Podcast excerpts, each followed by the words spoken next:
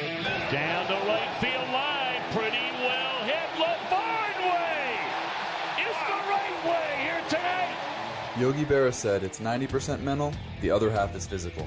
My name is Ryan Lavarnway, Major League catcher and minor league grinder, and I've spent the last 15 years playing professional baseball while evolving my mindset. I'm fascinated by optimizing that 90%. In this show, I'll talk to elite athletes and mindset coaches about what makes them tick and how they've overcome obstacles in their own careers on the way to finding success. This is Finding the Way. Hey guys, welcome to Finding the Way. I am Ryan Lavarnway, and today I am joined by Dan Grunfeld. He was an All American at Stanford. He played professional basketball in the European leagues, the best leagues in the world, for eight years, and he is a very accomplished writer. He's been published more than 40 times, including Sports Illustrated, the Jerusalem Post, and NBC News, as well as coming out with a wonderful book by the grace of the game The Holocaust, a Baseball Legacy, and an Unprecedented American Dream. Dan, thank you so much for joining me today. Right, great to be here with you. It's a basketball legacy. When you write your version, it'll be a baseball legacy. Oh, did I did I misspeak and say baseball because because what's in my brain? Exactly. I love it because it's so authentic to you, right? uh, yeah, basketball legacy. So so let's get into it. Your dad immigrated to the United States after his mom survived the Holocaust, and and he came to the United States. And you've talked about how important basketball was in your life. He he lived the American dream. He played in the NBA. He was an executive in the NBA for 20 plus years forever.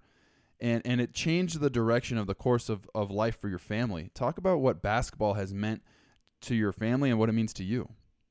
Oh yeah. So both my dad's parents were Holocaust survivors. So my grandfather as well survived, and my grandmother, who by the way, my grandmother's still living. She'll turn 98 in wow. June. Wow. She's doing amazing, and she is the star of our family. She's the star of our book and uh, of the story. And yeah, my, dad came to the United States at nine years old. He didn't speak a word of English. He spoke fluent Hungarian, Romanian, and Italian.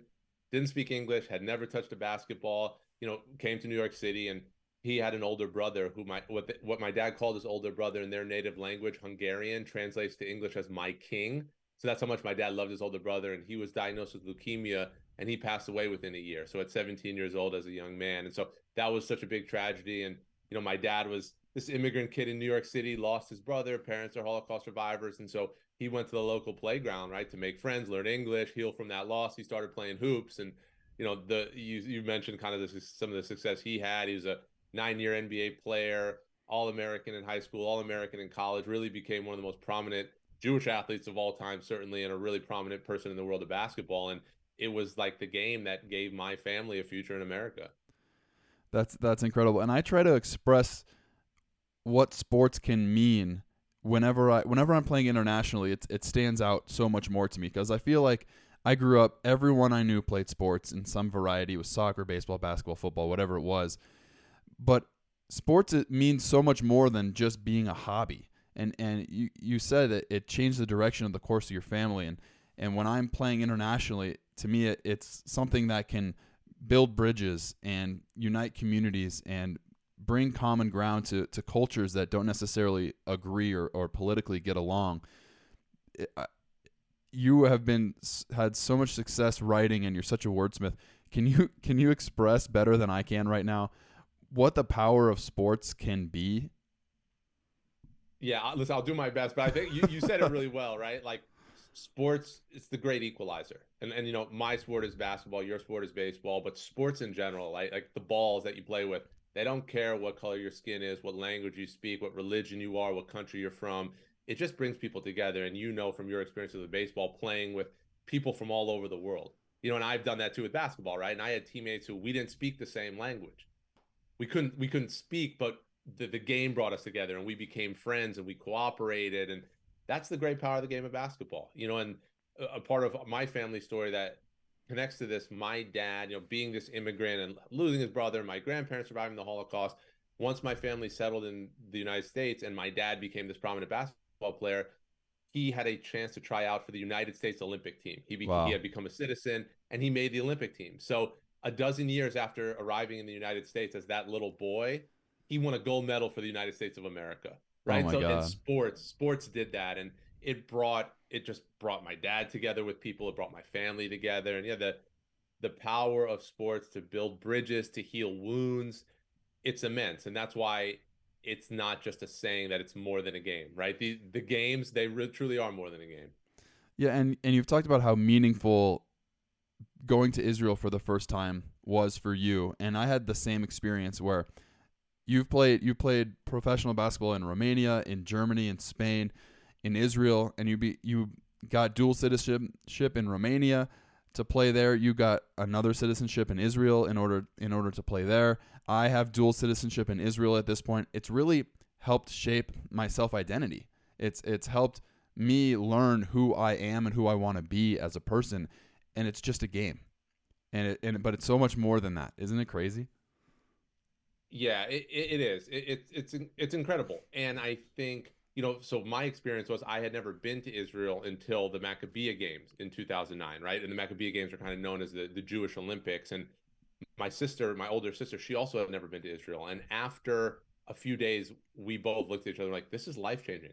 right? Yeah. For us being Jewish Americans whose grandparents survived the Holocaust, but then to go to Israel to feel that connection with the Jewish homeland, to get in touch with kind of those roots. It was an incredible experience. And I had a year left on my contract in Spain at that time, but I remember telling my sister, I'm going to finish my career here. And that's what I did. After my my contract in Spain ended, I went to Israel is where I played and where I finished my career and it was just an incredible experience.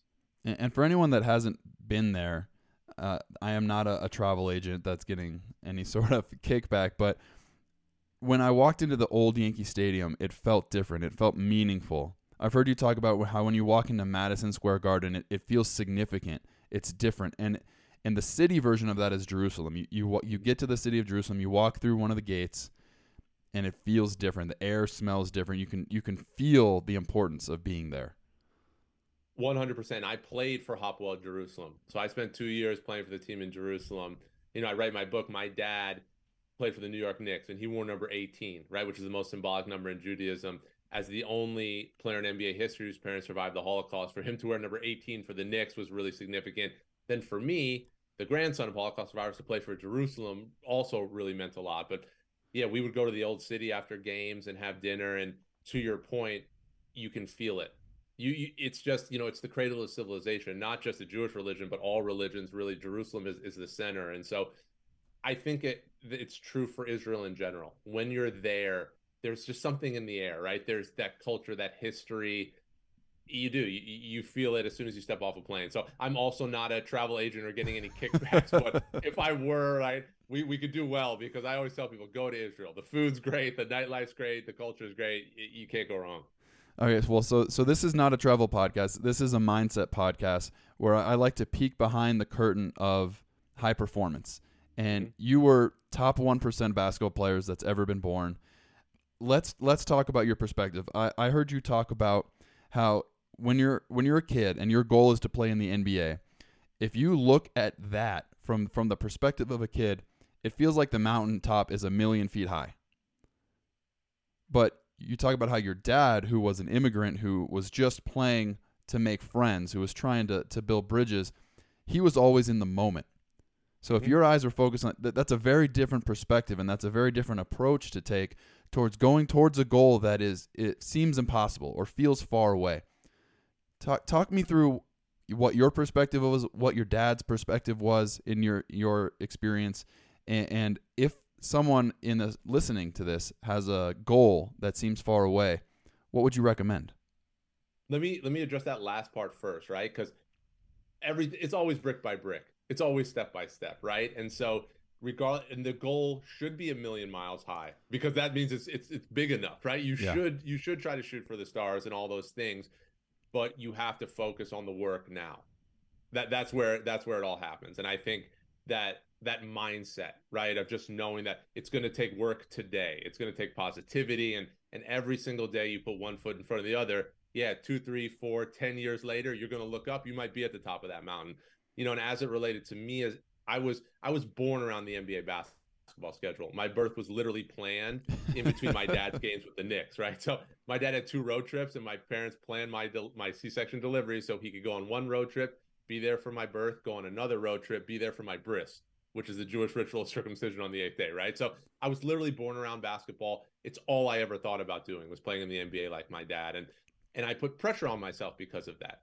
You know, and and, and it it drove me, it motivated me, but it also held me back at times. And I think that in my dad's case, being this immigrant who just kind of found basketball and it was salvation for him, he didn't have any big expectations or he didn't put the pressure. He just was he was present. He was joyful and easy and natural, right? And he and it it really blossomed. You know, sometimes when you squeeze onto something too tight, it slips out of your hands. You know, and I felt that in my career a little bit. This I wanted it so bad, and that's a good thing. But there's always a law of diminishing returns at some point. I think the trick is figuring out where that how to strike that balance because you want to be hungry, you want to be motivated, but you also want to be joyful and natural because that's how you really perform your best. Yeah, I mean, I think anybody that wants to do something truly great and be truly one of the best in the world at something, there's a level of obsession that has to be present. You have to be obsessed to be great. And I have a 100%. I have a I have a quote from you that really really got to me and really spoke to my heart. Nothing is more powerful than the human heart on fire. Yeah, yeah. I wrote that in the book. I like that too. Uh, but but it's true, and I I, I know that because that's how I felt as a kid. I was just uh, your your words obsession, and that's how I was. It's like I would, it's all I wanted, and it's and I tell I talk to kids, you know, about my family story and about these themes. I said, listen, set the biggest goals you can, dream as big as you can, but when you do that, you just make a promise to yourself to outwork everyone else. Yeah. Right? So th- those things have to go hand in hand, and I luckily had that example from my grandparents who came to the United States after what they went through and built a life from my dad, you know, who overcame so much adversity to become, you know, very prominent in sports. And so I had that great example, but that was always my approach, man. It was just like, I want this so bad. It's so competitive. And I remember growing up, my dad saying to me, there's always someone working on their game. you know, there's always, and it's true, right? There's always someone working on their game. And it's it's great to succeed in, in athletics or anything you want to do. It feels good. And because it feels so good, there's so many people who want it. So it's competitive. So you, you have to you have to want it want it worse. Do you think you'll encourage your kids to, to play sports? Or or do, or do they already? Do they love it? My actually it's my oldest son's birthday tomorrow. He'll be four years old, and my youngest just turned one. So they're they're very young. I will I want them to do what they get joy out of and what they like as any parent you know you yeah. want to see your kids do things that they that they love i will encourage them to play sports to the extent that it's that their sports are what they want to do because i've seen what can come from being an athlete and i'm not talking about championship rings or scholarships or newspaper articles or praise or anything like that. But those things are nice and you know we like those things when they happen. But it's what I really take away, and, we're in the same boat that we had long careers in, in our sports, the communication skills, the dealing with adversity, overcoming obstacles, learning how to cooperate with people you like a lot and maybe you don't like as much, learning how to take direction and take criticism. There's so many things about being an athlete that are transferable life skills that you acquire. And I just think it's such an amazing place to figure out how things work but also to figure out how you work. You know, so yeah. for those reasons, like to play a team sport, I'll, I'll definitely encourage my kids to do it if if it's what they want to do. I, I, you can't force them, of course. Yeah, learning how to how to win, how to lose appropriately, how to share, how to be a part of something bigger than yourself. Exactly, and you know when I said to you championships and scholarships, I, in my head it, it flat failure, missing the big shot, yeah. being criticized, being benched like yep. all those, all the things that I mentioned in the first bucket happened to me, but all the things in the second bucket happened to me too. Yeah. And you could say the same thing, right? I'm sure you hit so many grand slam home runs, but you struck out in big moments. Like yeah. this is what sports, this is what sports teaches us. Yeah. I, I, I saw, I retired a couple weeks ago. Uh, at the time that we're recording this, at least I don't know when it will be released, but somebody did the math on on at least the positives of my career, and I, I had a lot of time in the minor leagues compared to the big leagues, but I hit 154 professional home runs, but I think I've struck out over 900 times. So the the ratio of success to failure in the perspective of what makes a good baseball player is pretty awesome. But from the perspective of just one to one ratio, there's a lot more failure than there is success, especially in my game. A hundred percent. And in your game, like you said, like if you one out of three times you get a hit, you're in yep. the Hall of Fame, right? Absolutely. So those are really low probabilities. But in basketball, it's the same story. And by the way, like for me, who I was a good player at Stanford, I had a good professional career. Sure, I failed a ton, I've succeeded a ton. But even if you look at a LeBron James, who's one of the greatest players to ever touch the ball, he could say the same things about yeah. struggles he had, things he had to overcome. Right? It, it doesn't stop. You, the higher you get, of course, Jordan has that. Michael Jordan, the famous quote. I was just thinking of that. Yeah. Right. Like I, I, I succeed because I failed so many times. I've, I've missed 960 shots. I've missed 26 game winning shots, something to that effect. And I've made the game winning shots and I won the championships because of those failures.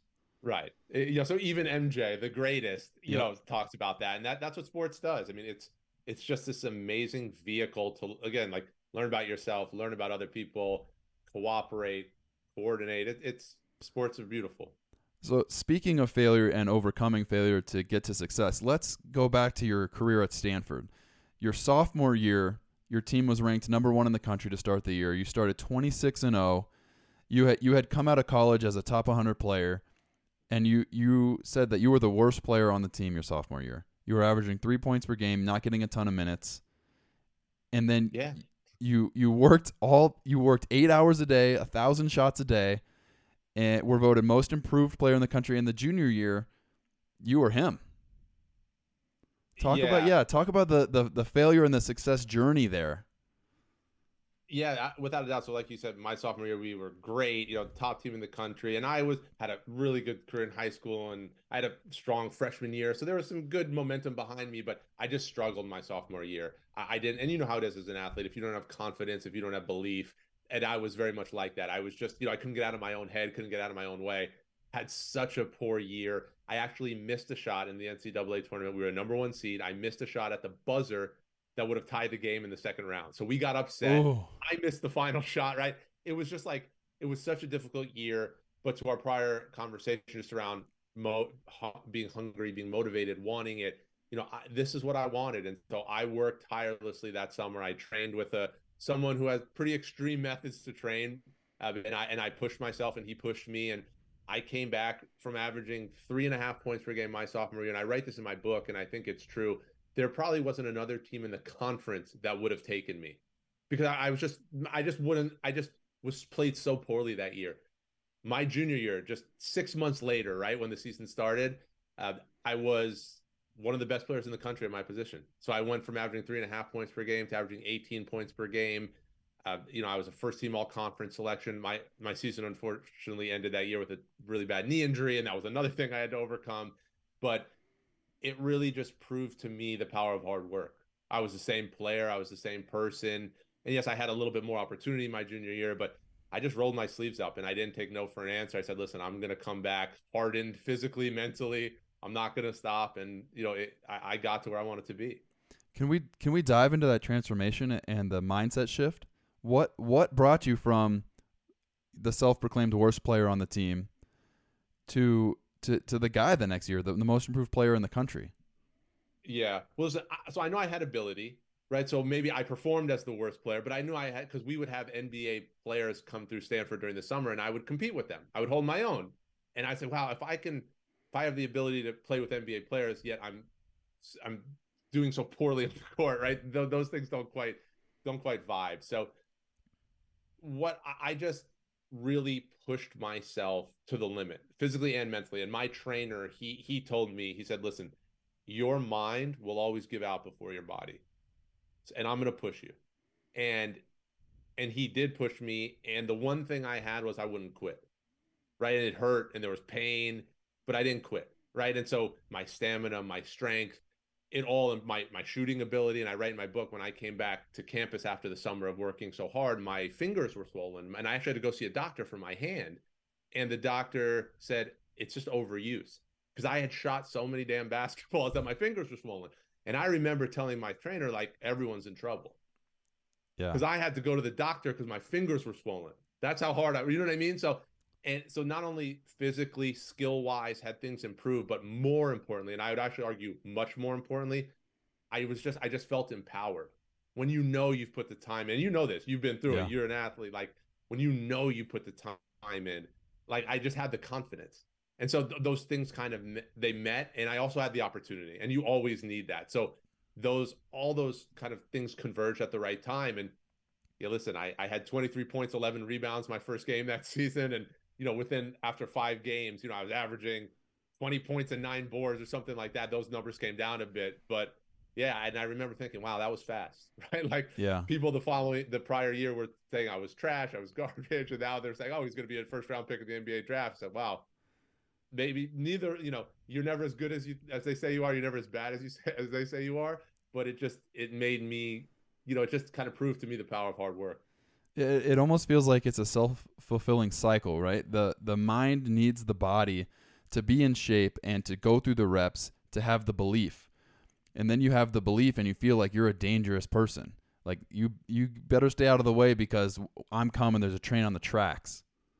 A hundred percent. I love how you phrase that. Like I'm a dangerous person. That's how I felt because because I just knew what I the work that I put in, and and you you to you know talking about obsession and motivation and again all things in moderation right I don't think either of us are advocating for having nothing else you care about but to succeed at a very high level, it, it becomes you feel like that at a certain point in time. But yeah, it, if you care that much and you're willing to push yourself that hard, you're gonna suffer a bit, right? If you if if you want it that hard, you have to suffer a little bit for it. And I really suffered in my workouts because they were so hard. You know, and people and I have other athletes around me. Some would join and they would quit. You know, and I didn't quit, but I but I but there was pain associated with it but it just became fuel because then I, like you said, I walked into practice like, man, I felt some pain for this, and now I'm going to make other people feel pain because of it, right? And that's kind of how sports works. Yeah, I mean, I can I can relate to that so much. And, and another thing I can relate to you is is you say your junior year, everything was happening for you. You were projected to be a first round pick. It reminds me of 2011 for me. I was in AAA.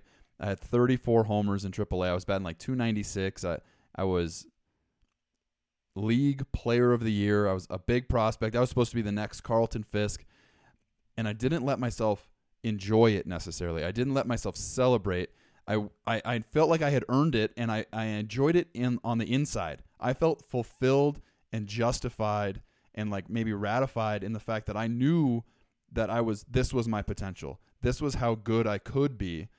But I look back at my first major league home run, right? The the fulfillment of every dream I had had since I was 5 years old.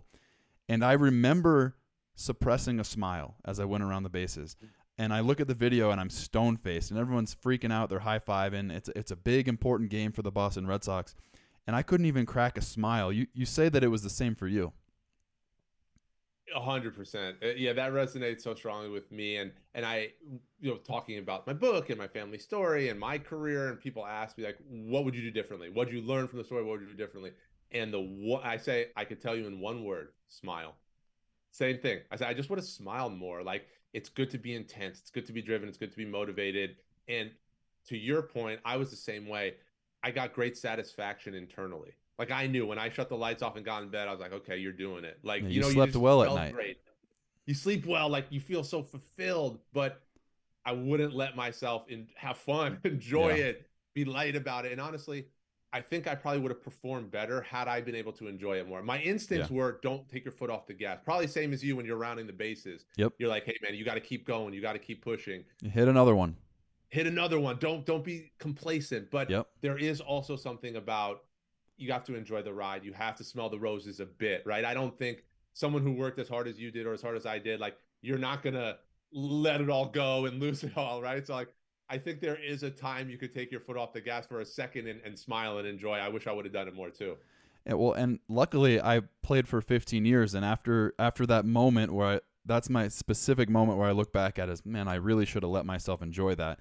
I got sent down, called up, sent down, called up a, a number of times, and eight years after that, I had my debut with the Reds, and I think somewhere in the vicinity of 16 to 18 send downs and call ups. I learned to to let myself enjoy it, and I even cried happy tears a few times that I was so overwhelmingly happy and and enjoying it because I didn't know that those opportunities would ever come again. Did did you played you played long enough in your career? Did you get to a point where you could enjoy it in the moment?